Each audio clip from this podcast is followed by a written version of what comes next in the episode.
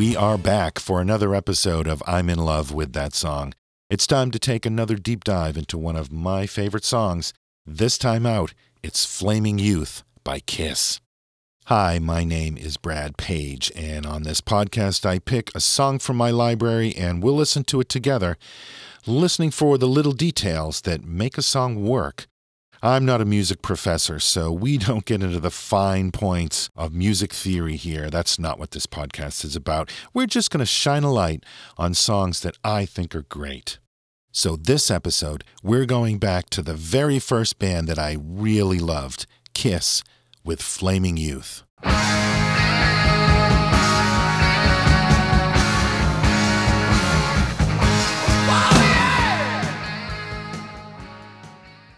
We'll be right back after this message.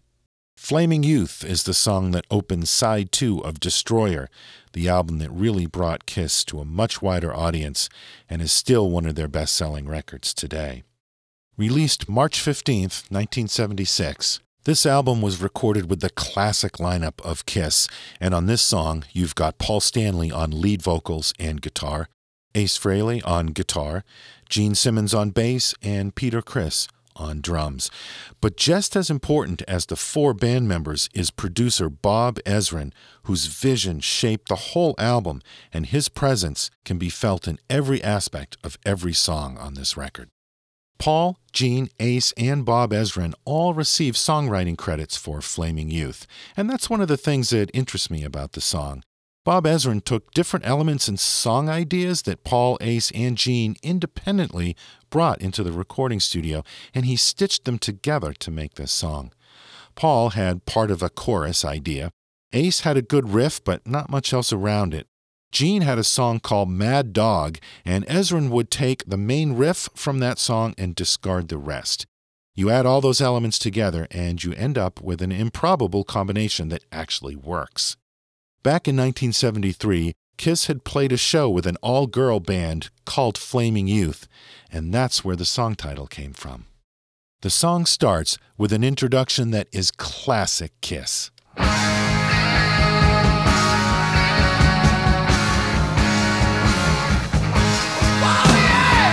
that whoa yeah is vintage Paul Stanley, and that whole intro is so good.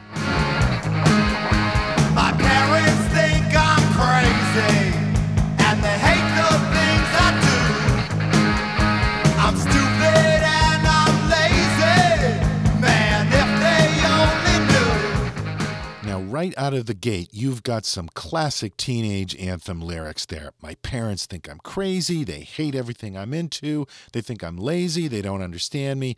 What teenager hasn't felt that way? Man, if they only knew how you set the. So, one quick verse, and we're right into the chorus. They don't waste any time. And playing along with the guitars is a calliope. You know, that circus organ sound? I can't think of too many hard rock bands that featured a calliope, but Kiss does it here.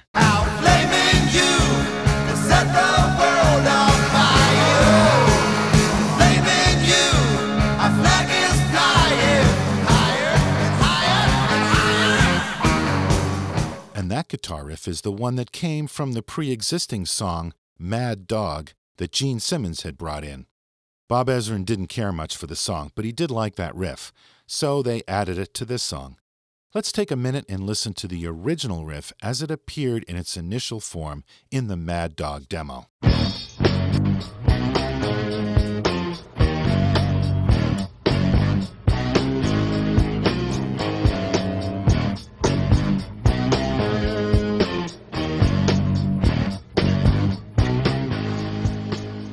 That's just a demo recording, so it is rough and the tempo is much slower, but it's the same riff and it's a good one, and Ezrin was smart to place it in this song. Let's go back to Flaming Youth and listen to the riff in its new context. Higher, higher, higher. A quick drum break, and we're into the second verse.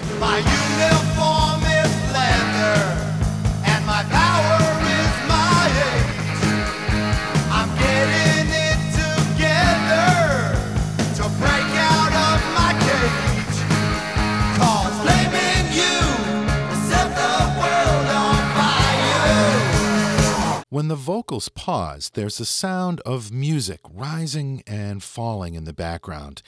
The way it swirls reminds me of the sound of a roller coaster rushing by. Along with the calliope, it enhances the underlying feeling of being at a carnival, but it also captures the crazy up and down emotions of being a teenager. Let's go back and listen to that again. Blaming you set the world on fire. That's the part right there. I'll skip it back and we'll listen one more time.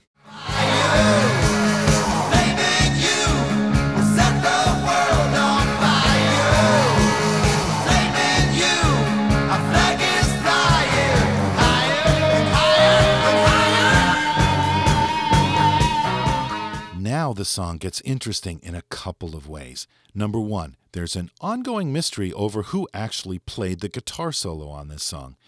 It's likely Ace Frehley, but it could also be Dick Wagner.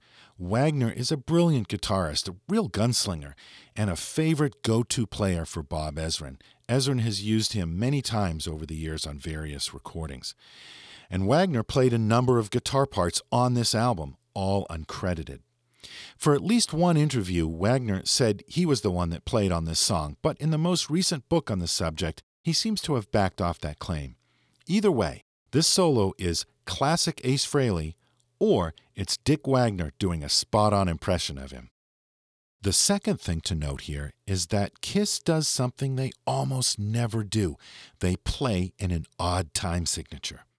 Virtually all Kiss songs are in 4 4, but this section is in 7 4 time. Now, I always say that I don't get into technical musical discussions on this podcast, so for those of you who aren't musicians, just bear with me for a second, it'll all make sense. With most rock and pop songs, you've got four beats in a measure, meaning you can count to four before the beat cycles around and you're back at one again. That's true for the rest of this song, but during the guitar solo, there are seven beats in a measure. You have to count to seven before the beat cycles back around. This is really rare in rock and pop songs and practically non existent in Kiss songs, but here it is. So count with me on this. One, two, three, four, five, six, seven. One, two, three, four, five, six, seven.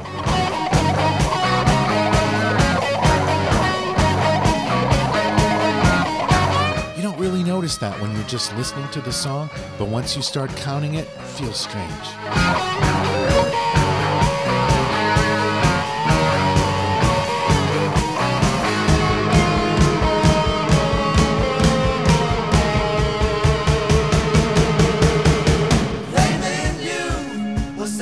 We're back in normal 4 4 time here. The dynamics have gotten softer, and you can really hear that calliope up front now.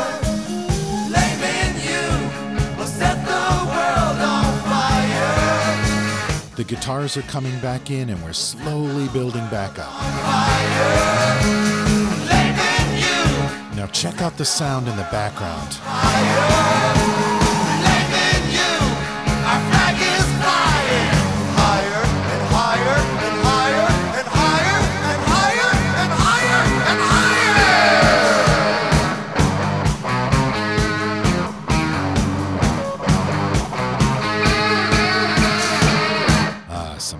Classic Ace Frehley guitar licks tossed in at the end.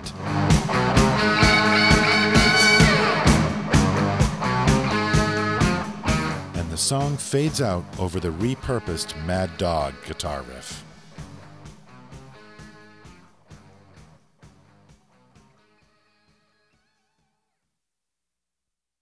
When I was a young kid before high school, I really couldn't care less about music. Just wasn't my thing. I was into comic books, big time, superheroes. But as soon as I discovered Kiss, that was it. They were the perfect transition from the world of comics to the world of rock and roll. For me and my friends at the time, and thousands of kids like us, Kiss was a huge inspiration. Now, say what you will about the band, and there's a lot to love and hate about them. I get it. But discovering Kiss literally changed my life. From Kiss, I went on to find so much amazing music, but they were the ones that opened the door for me. After Kiss came my love for guitars and songwriting and collecting albums and a lifetime of studying rock and roll, but it all started with a seed planted by this band. If you'd like to learn more specifically about the recording of the Destroyer album, here's a book for you. It's called Shout It Out Loud The Story of Kiss's Destroyer and the Making of an American Icon. It's by James Campion. And this book gives you so much insight into not just this particular record, but just in general the work that a record producer does and what recording engineers do and everything from creating the album artwork on. I can't recommend this book highly enough. And, you know, if it wasn't for Kiss, I probably wouldn't be sitting here doing this podcast. So thanks for joining me for this episode of I'm in Love with That Song. I'll be back again soon. In the meantime, send me email at lovethatsongpodcast at gmail.com or check the Facebook page for this podcast. And if you enjoy the show, please share it online with your friends. Post a review on iTunes or wherever you're listening to this show. Come back again for another adventure in Musicland. Now, let's let the boys play us out with Flaming Youth by Kiss.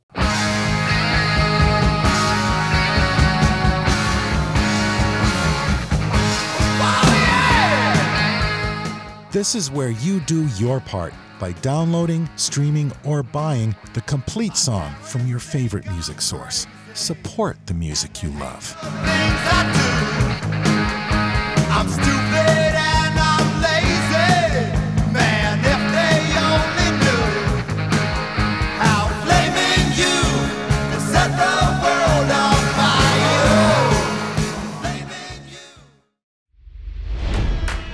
It's NFL draft season, and that means it's time to start thinking about fantasy football. FantasyPoints.com features industry leading experts and prognosticators using proprietary hand charted data to help you score more fantasy points. FantasyPoints.com is the place to go for whatever kind of fantasy football you play. Whether you play fantasy football, daily fantasy sports, or do a little bit of everything, Fantasy Points has the meticulously researched content to guide you to victory.